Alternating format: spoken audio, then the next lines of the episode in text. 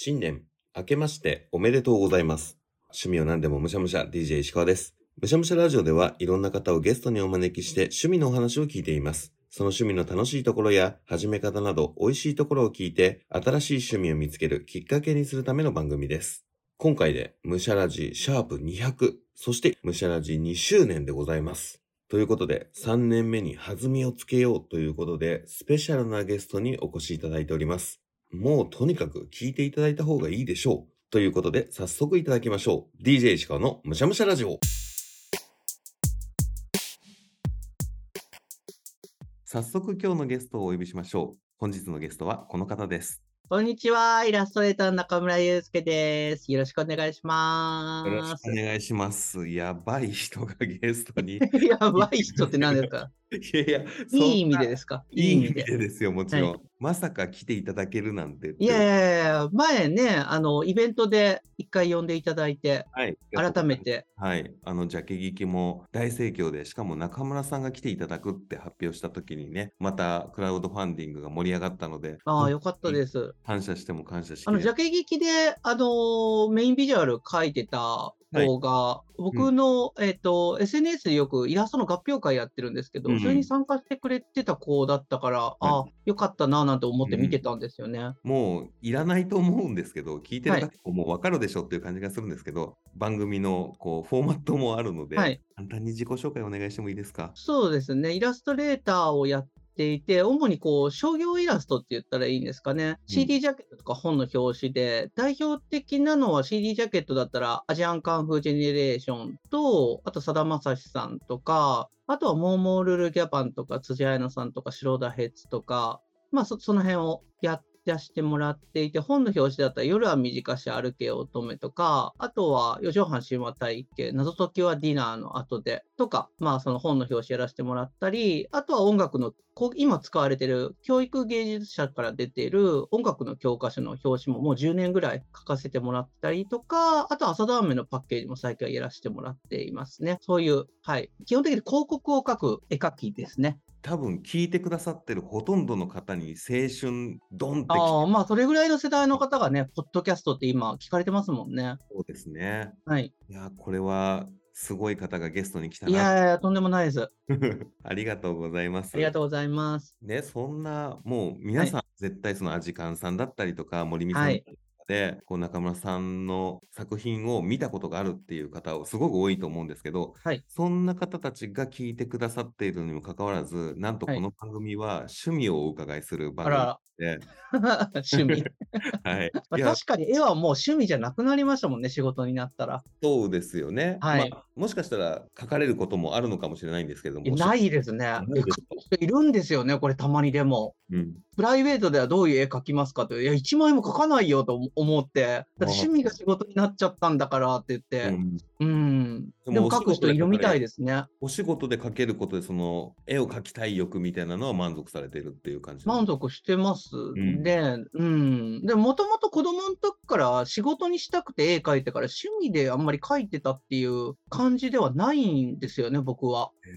そう。だから、まあ、一応、プロフィール上、プロになってない時趣味って言ってただけで、うん本当は趣味じゃなかったみたいな感じで、趣味は他にありますね。もったいないって思われるとは思いますが、でもはい聞いてみたいので、中村さん、趣味って何ですか、僕の趣味はマジでニーズなくて、インタビューとかでも、うん。全然掘ってもらったことないんですけど、はい。僕の趣味は、はまあ、例えば、えっと、映画を見ることとか、ゲームすることとか、うんうん。あとは、SNS で写真アップアップしたら、フォロワー100人ずつ減っていくんですけど、不本意なんですけど、あの、おもちゃのトランスフォーマーをずっと集めてますね。ああ、そうですね。今、ズームでも、ズームで画面を見ながらお話しさせていただいてますけど、はい画面の端にいっぱい映ってますもんね。いや、すごいですよ。もう金持ちの家のひな祭りのおひな様以上に並んでますからね。うん、オプティマスプライム、コンボイだけでおひな様以上いるみたいな、そういう状態の部屋でいつも仕事もしてます。いろんな種類のトランスフォーマーいますけど、同じ種類のトランスフォーマーもたくさん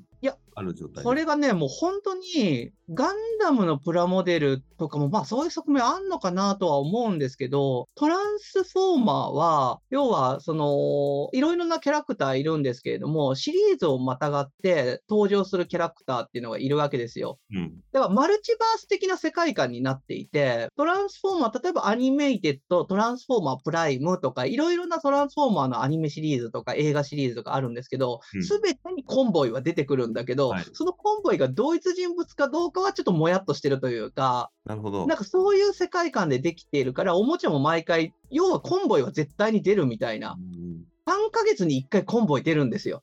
あ、そんなペースで出るんですよ。。絶対出るんですよ。何かしらのコンボイは。おもちゃとしても。はいで、なんで、そうそう僕の部屋とか、写時々写真に写った時にインタビューとかで、なんでコンボイあんないっぱいあるんだって笑われるんですけど、トランスフォーマーファンから見たら、え、はいコンボイそれしか持ってないのぐらいの話で、うん。で、なぜ同じ人形というかフィギュアって言ったらいいんですかね、変形玩具を買うかっていうと、変形の過程を楽しんでるんですよ、トランスフォーマーって。だから、えっ、と、ロボット形態が A として、ビークル形態というか、例えばじゃあコンボイだったらトラックになったところが B として、Amazon の画像では A と B の画像しか表示されてないから、どれがどのコンボイか多分買ってない人には分かんないんですけど、でもこの真ん中の過程っはい。ていうのが全部違うんですよ。同じロボットから同じビークルになるんだけど、うんその真ん中の過程が全然違うから、違うおもちゃっていう。っていうので、コンボイがどんどん増えていくっていうことにトランスフォーマーファンはなると。それで周りから不評になるみたいな。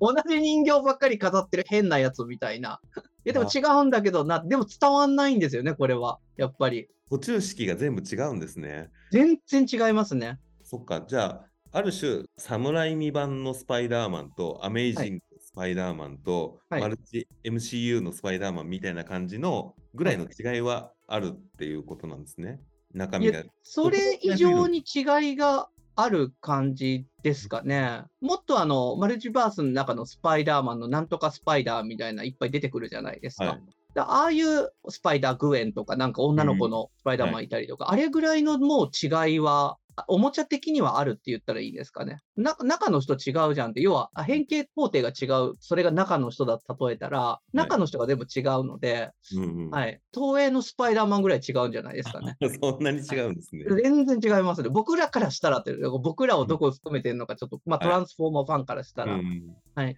トランスフォーマーのフィギュアっていうんですかね、そのおまあ、変形、そうですね、フィギュアですね、今の呼び方で言ったら。を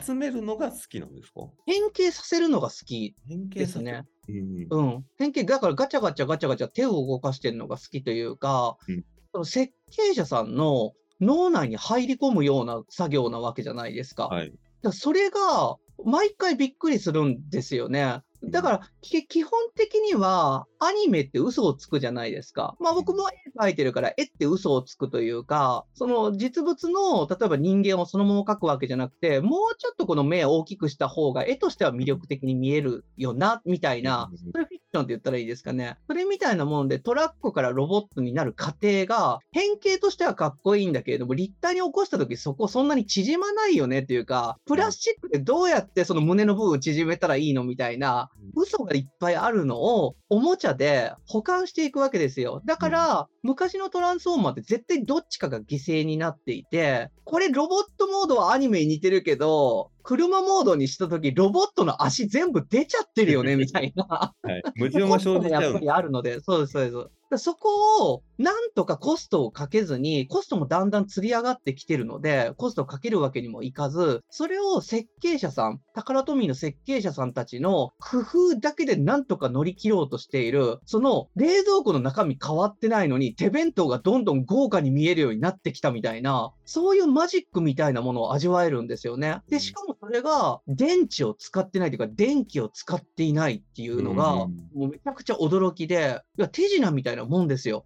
うんだからそれが毎回、なんていうか、めちゃくちゃびっくりし続けてるんですよね。もうこの、僕集め、再び、小学校の時集めてたんですけれども、しばらく離れてて、またこの10年ぐらいで集めてるんですけど、うん10年間もうずっと毎月驚いてますね。うんああ、このやり方があったか、みたいな。うんあ、今回はここを曲げれるようにしてきたかみたいなの発見があるんですね。いや、そこをその、どん天返ししたら、確かにその嘘は成り立つよね、みたいなんとかですね。うん。今、放送中というか、その映画はいになって、実写映画、ハリウッドになって、そうですね、ハリウッドの前、ビースト覚醒っていうのをやってましたし、はいアニメでは今、YouTube と日朝かな？で、アーズスパークっていうのをやってますね、アニメでは。ご覧にはなってるんですか？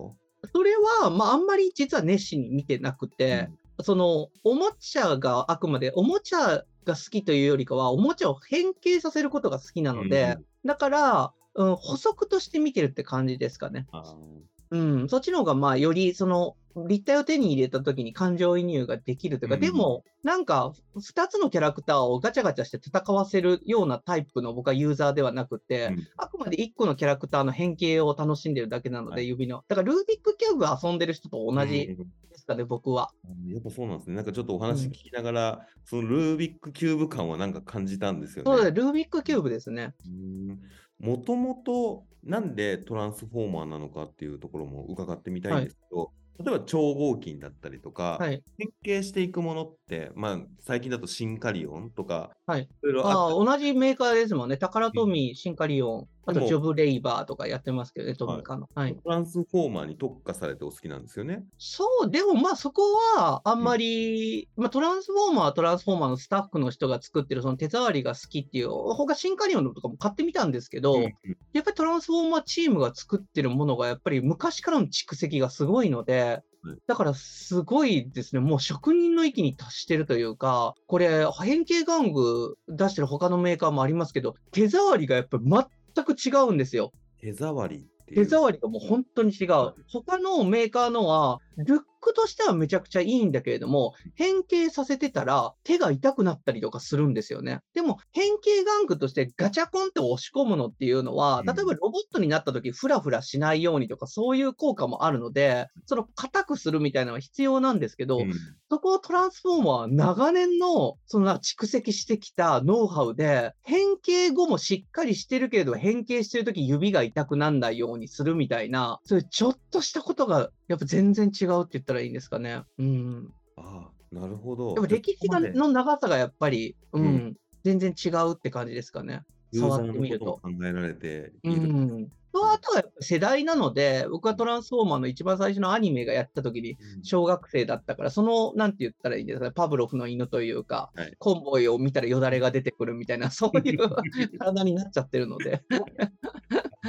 スーパーファミコンじゃないな。ファミコンかな？でもありまコンボイの謎ってありましたね。うん。はい。一番最初トラック状態から始まらか、なんかはいかすぐ死ぬやつですね。一面すらクリアできないっていう。難しかったやつたけしの挑戦状かコンボイの謎ぐらい。い、ファミコンの中では難しい二大ゲームでしたもんね。はい。そのイメージすごいあります。うん。えいやでもね、これ買ってくださいとはなかなか言えなくて、この今ラジオ聞いてるやつもなんかもう半分ぐらいは多分うぜえというか知らねえと思ってる人も絶対いるとは思うんですけどえ、だから本当に伝わんなくて、この、なんていうか喋ってもそうだし、動画でもそうだし、触ってみないとトランスフォーマーの気持ちよさってわかる。だって、うんルービックキューブをひたすら色合わせしてる動画とかみんな見ないんですよ。それだったら耳かき動画とか見てた方がいいやって多分ななると思うんですよ。でもルービックキューブの方が楽しいんですよ。やってる方からしたら。だからやっぱり触ってみないとわかんないんだけどな、みたいな、老害みたいな。人生損し、え、お酒飲めないの？人生損しちゃってるみたいな、なんか嫌なやつになっちゃいますね。コンボイできないの？みたいな感じになっていやいや、でも、まあ、それこそがでも趣味というか、だからなかなかあんまり表に出すことがないんですよね。い部屋がや映った時に、あ、映ってるね、ぐらいで。はい。そういうお話聞けるのが番組としては最高ですけどね。あ、本当ですか？今ここまでお話聞いてみて、はいとりあえず1個コンボイ買ってみたいなってもう思ってますよ、僕。いや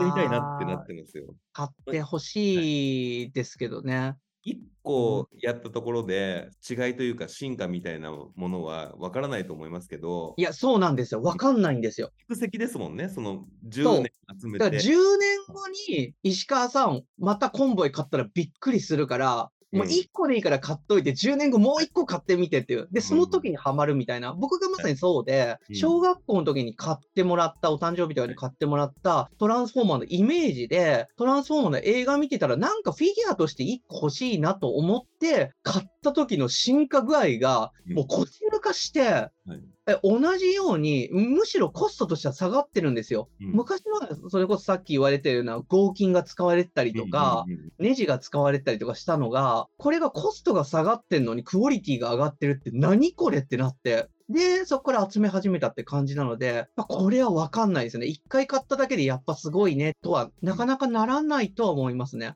えーあじゃあ、うん。中村さんとしては、その10年の間の衝撃が、こうハマったきっかけにはなったんですね。いや、もうずっとだからハマってるってことですね。毎回出るたびに衝撃を受けてますね。うん。もう10年の差の衝撃は、まあ、衝撃があるだろうな、技術革新があるだろうなっていう気がするんです、現代においての3ヶ月って、そんなに進化が起こりあるんですよ。あるんですよ、これが。もう全然違いますね。3ヶ月前のトランスフォーマーと今のトランスフォーマーは全く違いますね。ここもユーザーのなんか多分意見を多分ね、Amazon のレビューとかそういうのでよく多分読んでるんだと思うんですけど、なんかここちょっともうめちゃくちゃいいんだけど、ここちょっとフラフラしてんな、みたいなんとか、ここの関節、まあコストの関係で仕方ないけれども、もうちょっと動いたらいいのになっていうところを、その関節の部分と変形の部分を、じゃあ一緒にすればいいじゃんみたいにして、コストは下げたままで、変形もしつつ関節もめちゃくちゃよく動くみたいになってきてるんですよ。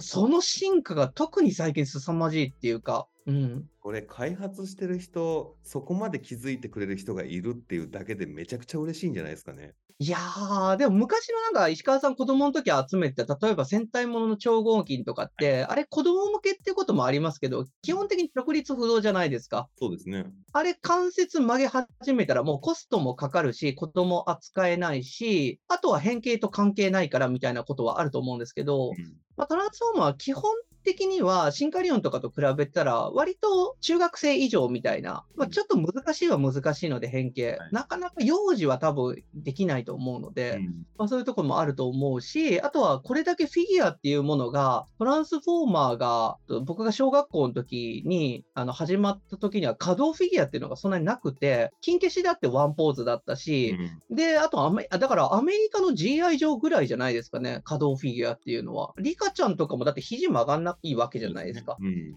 うん。だからなんか、時代が変わったから稼働せざるを得なくなったみたいなところもあるとは思いますけどね。うん。稼働と変形を兼ね備えるってすごそうですもんね。いや、すごいですね。いやめちゃくちゃすごいです。うん。でも伝わんないと思いますね。誰一人今日ラジオ聞いてくださってる 0人だと思いますね、これは。うん、うんって言ってるとで。うんって言ってる人がいたらトランスフォーマー1個持ってる人ですね。ちょっとアンケート機能使って聞いてみようかな。いやいや、もう、全然不評だ。そのたくさんお持ちじゃないですか。そはいの中で、この年代のコンボイが良かったぜみたいなのがあったりするものなんですか？それとも常に過去最高っていう感じなんですか？常に過去最高ですね、コンボイは。うんだからコンボイはやっぱり開発の人からしてもうん、絶対に売れるキャラクターだし、だからこそ滑れないっていうのがあるからう、んそれまでのあの技術を全てぶち込むんですよね、コンボイに。だからコンボイさえ買っとけばトランスフォーマーのことは多分魅力はわかるっていうぐらい集大成になっているので、コンボイは常に更新してますね。えーうん。コンボイ？てか、コンボイって言ったら怒られますからね。今、オプティマスプライムですから。あうん、確かにオプティマルプライムって言ってますね。そうなんですよ。うんそれはハリウッドになって名前が変わったっていう状態なんですそうです、そうです。もともと海外でトランスフォーマーの歴史って結構ややこしいところがあって、もともと日本でいろいろなそのラインとして発売していた変形玩具っていうのをアメリカで売るときに、ハツブロがいろいろなメーカーのを買い取ってトランスフォーマーっていうブランドで一緒くたにして出したっていうのがもともとのトランスフォーマーのまあ原点であったんですよね。うんだからその前にコンボイはいたんですよ、別のおもちゃで。いたんだけど、トランスフォーマーのそのオプティマスプライムっていう名前でアメリカでデビュー、再デビューしたみたいな。うん、で、そっからまあアニメが作られて、だからおもちゃ原作でアニメが作られて、そのアニメ原作でまた今のおもちゃが作られてるっていう、もうぐるんぐるんしてるから、だからトランスフォーマーのな中には、おもちゃ原点主義の人もいれば、アニメ原点主義の人がいれば、映画しか見てないよっていう人もいて、だから同じトランスフォーマーでもいろいろなファンがいるんですけど、そう、だから、もともとのその海外アニメ向こう、向こうで放送されていたトランスフォーマーではオプティマスプライムっていう名前だったんですね。で日本だけでコンボイだったっていう。うん、複雑な界隈なんですね。いや、ややこしいですよ。行かなきゃよかったと思ってるじゃないですか。いやいやだからこそめちゃくちゃ面白いなと思ってますよ。いや、お面白いですね。こうやって好きな方にお話を聞かないとここまで掘れないなっていうのがあるので。いやでも僕こんなプライベートで聞いてもないのにこんな話してくるやつ嫌ですもん。スター・ウォーズとかスター・トレックの話しないようにして、えー、好きなんですねとか言わないように好きそうだと、いくらスター・トレックっていう T シャツ着てたとしても、あ、聞かないようにしようと思っちゃうもん。話長そうだなみたいな。まあ、そうですね。その辺も長くはなりますよね。いや、そうですよね。僕もまあ好きだからわかるんですけど。はい。まあでもそうやって常に進化を続けていくコンボイで、オプティマスプライムのおもちゃを見ていて、はい、いつもこれ皆さんの趣味の時に聞いているんですけど、はい、そうやってコンボイ、オプティマスプライムを集めていく中で中村さんの中の目標というか、いつかこんなことができたらななんていうのってあったりするんですか？あ、プライベートのその、なんていうか、ユーザーとしてですか？ユーザーとして。ユーザーとしてコンこう、こういうふうになったらいいなってことですか、はい、例えば、実際に乗れるサイズであ全然それはないです。おもちゃが好きなだけなので、うん、コンボイになりたいとか、コンボイに乗りたいとかは全然なくて、そのコストカットの中でどれだけの夢を叶えていくっていうところが、開発者さんがどっちかっていうと好きなので、ドラゴンボールのキャラで何が好きって聞かれた時に鳥山明っていうぐらい、僕はなその人間が好きなので、人間の脳みそというか、その発想というか工夫というか、うん、その部分にいつも感銘を受けるので、だからそうですね、あえて言うんだったら、例えば今の開発者さんとか、僕が、うーん、死んだ後もコンボイがまだいるみたいな、その時もまだ進化を続けていて、要はどんどんどんどんスタッフとか変わってるのに、その知識だけが蓄積していって変形の。だから最初のトランスフォーマー作ってた方で、もういなくなってる方っていうか、もう引退されてる方とかもいるんですけど、で、トランスフォーマーの、僕もこういう、なんていうかインタビューするコーナーっていうのを雑誌で持たせてもらっていて、で、トランスフォーマーの開発の大西優也さんっていう方に、何個ももう今オプティマスプライムを手掛けている設計者の方がいるんですけど、タカラトミーの。で、お話聞いた時に、やっぱり最初のコンボイには勝てないっていう話をよくされてたんですよね。うん、え、なんでって言って、あんないいコンボイ作った人がなんでって言うんですけど、やっぱり関節とかを、うん、仕込んだ時点で、小学生とか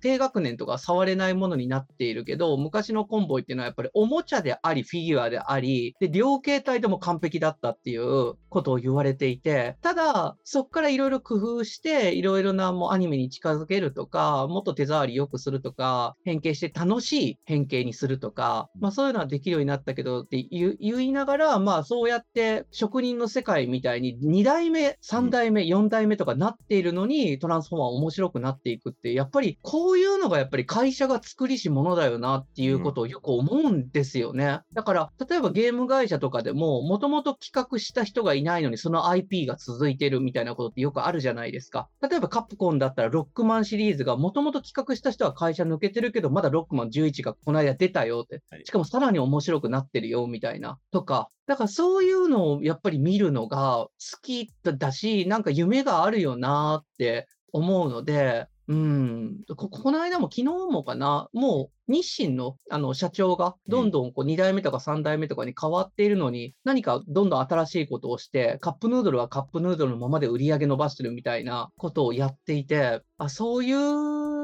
感じでそのなんていうか世界というか文化が続いていくっていうのはすごいなんかいいことっていうか僕はすごい素敵なことだなと思うよなっていうことを、まあ、あえてこじつけると、例えば僕の絵で言ったら、叙情画みたいなことで言われますけど、こう浮世絵から美人画っていうものになって竹久夢二さんがいて、林誠一さんがいて、そして僕がこうなんか繋いでいってるバトンみたいなものをまた次の人に渡せたらいいんだよな、みたいなことを、兼ね合わせたりもしますね。めちゃくちゃいい話だ。確かに、最初に中村さんがおっしゃっていた、はい。人が好きって、人のうん発想が好きっていううんところがめちゃくちゃよくわかりました。そしてそれが受け継がれていくっていう構図って、個人としてはいやっていく場合って、今中村さんがおっしゃったように、竹下夢二さんからはい。だったり、その影響を受けたりとかすることによつないでいくバトンもあるし、はい。ある種それが少し約束されているっていうのが会社なのかなっていううとん、うん。そうですね。継がないといけないというか、はい。売れてるんだったら。売り上げを伸ばしていかなきゃいけないっていうところで、うん。すごく資本主義的な考え方が、はい。こういうお話をするときにってよく取られないケースが多いとですけど、うん。うんその資本主義のいい部分というか、そうですね、資本主義のいい部分だと思います。だから、トランスフォーマー作ってる方たちも、無理に作ってる時も絶対あるだろうし、こはい。ここ今月は忙しいから、本当は作りたくないけど、やっぱりつなぐためにしょうがないよなと思ってる時だってそれあるだろうし、忙しすぎて。うん。うん。そのバトンをつなぐ火をつなぐために出ているものとかもでもその長い目で見るとそこがまた愛らしかったりとかも。いや、そうなんですよ。だから、売れない時期とかも僕はすごい愛らしく見てるんですよね。うん。だから、例えばミュージシャンとかで、1枚目のアルバムでインディー時代に蓄積した全部出し切っちゃって、2枚目出がらしみたいになって売れないアルバムとかってよくあるんですけど、うん。僕ほんとそれが大好きで、どうか続けてと思って2枚買ったりしますもんね。うん。うん、その後にもう一回その後に盛り返すのがやっぱりいいんじゃんと思って。う、ん。うん、そうですね。点で見るんじゃなくてそのデビューからの線がまたストーリーになってそうです、そうです。ストーリーが好きなんですよね。うん、わあ、それはそうですね。うん。なんかやっぱりどうしたってどんどん、じゃあ迎撃の時にも少しお話ししましたけど、はいその刹那的に今あるプロダクトだけで見られる点で見やすい時代になってきてしまっていますけど、もうちょっと視点を変えて横から見てみて、はい。そこに至るまでの歴史だったりとか苦悩だったりとかを見ることによって、また見え方変わってくるっていうのいや、全然違いますね。うん。だから技術技術みたいなものも多分そうだとは思うんですけれども、他のその AI であったりとか、うんその IT の技術とかもそうだと蓄積だと思うんですけれども、他のところも多分全部蓄積なんですよね。例えばそういう商品、工業商品もそうだし、例えば家で作ってる料理とかもそうだろうし、ファッションだってそうだろうし、いろいろな蓄積の上に成り立っている。で、それが、もうめっちゃ真面目な話しちゃうと、広告に飲み込まれたら終わりだなっていうところもお思っているというか、売れりゃいいんでしょっていう今だけのことを考えると、うん。その文化って1台で終わっちゃうようなものが、売れないからじゃあもうやりませんみたいな、投資がないっていうか、だからなるべく僕はもう、まあ趣味で言ったらその物を買うこと、うん。もうすごいひっくるめて言うと、だからサブスクとかも使わないんですよね。要はサブスク使ってたら繋がんないんじゃないのって思ってるところがあって、なので、その売っているものを CD でも販売してるアーティストのは必ず CD を買うようにするっていうう。僕もサブスク入ってたりはするんですけど、はい。で、視聴と視聴器としてしか使ってないっていうか、で、うん。この人には続けてほしいと思ったやつは絶対に買うようにするっていうか、だからまあ CD が家にどんどん溜まってくる。うん、置くところがないみたいな本とかもそうですけど、うんまあ、本はまだね、あんまりサブスクっていうのはそこまで普及してないですけど、そうですね。電子書籍がダメってことじゃないですもんね。その全然ね、電子書籍も買うやつは買いますって感じです。はいだから読み放題とかは絶対使わないようにするみたいな。うんうん好きなやつはってことですね。はい。うんいや、つなげていくっていうのは、実際に手を動かしている人というか、生み出している人だけじゃなくて、一緒にカルチャーをつなげていくっていう意味では、そのトランスフォーマーを買う、オプティマスを買うとか、書籍を買うとか、CD を買うっていうところで一緒につなげてっている部分もやっぱありますもんね。そうですね。それがないと、まあ会社としてはもうトランスフォーマーやめようかってなっちゃいますしね。うん。そのいろんな人たちがつなげていこうとするやっぱ意志がいや、なんか美しい。美しいですね。美しいですね。もう僕からすると、だからできたものとか、例えば自分で言ったら絵とか、そういうものよりも人間が持っているそういうものの方がよっぽど美しくて、だから、コンボイも好きだし、おもちゃも好きだけど、開発者さんの工夫とか気持ちが一番綺麗というか、うんだって、そこまで本当は工夫しなくても給料もらえるのになんでって思うんですよ。なんでそこまで人を楽しませようとすんの？とか、なんでかたくなに電池使わないの？っとか、うんなんかそういうことを思うんですよね。うんそこにあるのはもう優しさだけなんですよね。うん、だからそういうのって美しいなって感動、そこにしかもうもはや感動しないですね。うんうん。お金のためにやっていないってか、別にお金のためにやってるのが悪いわけではなく、うん、ちゃんとユーザーを見ているものにやっぱり心は惹かれますね。そうですね。で、結果的にお金が結びついているものっていうのが一番いいんじゃないかなっていうのは、うん、僕は思いますね。いや、すごいトランスフォーマーの話からめちゃくちゃ全てに通ずるお話になったな。いや、頑張りましたよ、最後。ありがとうやばいなって途中でコンボイがいっぱいいるみたいな話しだした。僕はもうドキドキしてましたよ。そそれはそ さんのラジオの視聴率が減っていくと思ってました。この趣味の沼に、コンボイの沼に石川をはめるとしたらまず何をやらせますかっていうきっかけを与えていただく一言をもらってたりするんですけど、やっぱりオプティマスを買ってみるっていうのがいいんですかね？いや、違いますね。違う。違う。今度石川さんに会った時にコンボイプレゼントするです。簡単めの2個。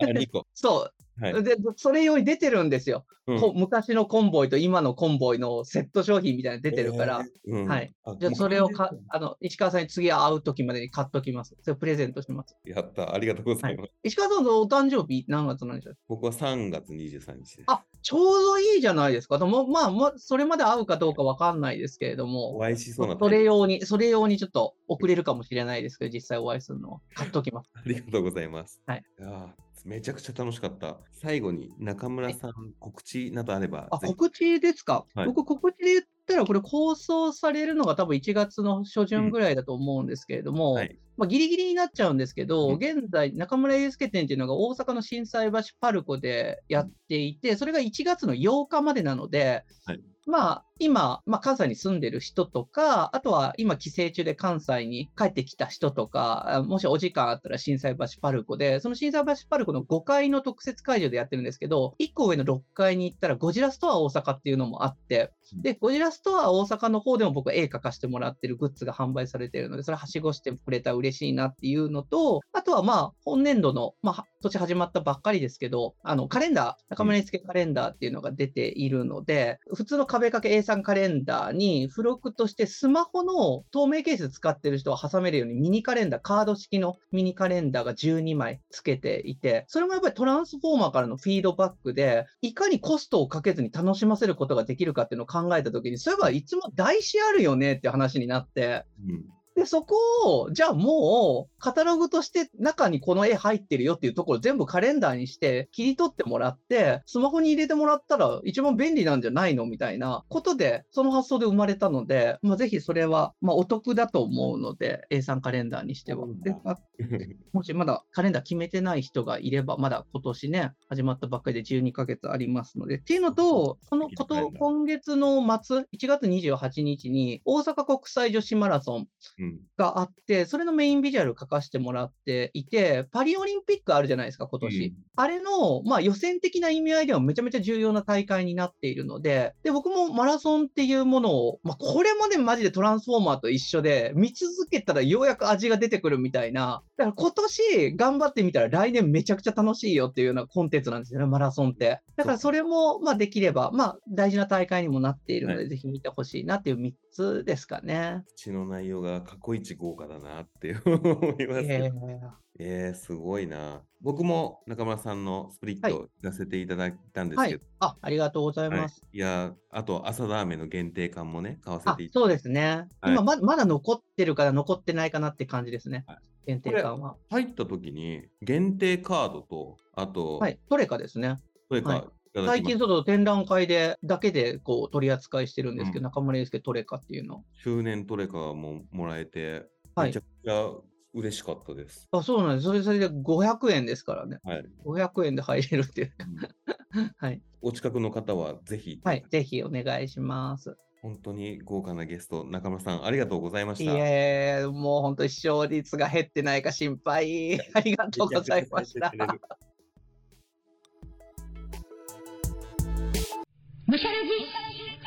トランスフォーマー、コンボイのお話から、なんか壮大なお話になっていきましたね。やっぱり中村さんのお話って面白いですよね。中村さん普段 X でスペースとかもやられてたりとかするので、中村さんのお話面白いなと思ったらぜひね、X の中村さんフォローしていただいて、お話聞いていただけたらと思います。今日中村さんのお話聞いてコンボイ気になるなと思った方も多いんじゃないですか ?Amazon 等でご検索ください。そして大阪でやっている個展もね、ほんと素敵なものです。皆さんが見たことのある完成形と、その下絵というんですかね、色塗る前の状態のものとかが見れますので、あのジャケットとか、あのポスターとか、みんなの記憶に残ってるものがいっぱいあるんで、お近くの方、もしくは大阪行かれる方は、ぜひ行ってみてください。というわけで、新年一発目の趣味川柳。形変え変形でつなぐ文化かな。形変え、変形でつなぐ文化かな。あんまりトランスフォーマーの映画とか見たことない人でも、トラックからロボットに変わるっていうことぐらいは一般的に分かったりするのかなと思うんですけれども、その過程が変わっていくっていう発想って、それこそコンボイのフィギュア持ってなかったら知り得ないことですよね。複数持ってないと知り得ないことですよね。そこにアップデートがあるんだっっていうことに、やっぱり興味がないと知れないことだったので、趣味のお話聞くのって面白いなと思いました。その工夫の中にカルチャーを感じていくって素敵な話ですね。最後、資本主義の話にまでなりましたけど、火をつないでいくことの大切さっていうのを改めて分かりましたし、作っている人だけが当事者ではなく、それを受け取っている人、受け取って発信する人っていうのも、そのカルチャーの当事者だっていうことを改めて整理していただいた気がします。つまり、武者ラジオやっている僕も、聞いてくださっている腹ペコの皆さんも、一緒に武者ラジというカルチャーをつないでいってくれている人たちだということです。本年も何卒よろしくお願いいたします。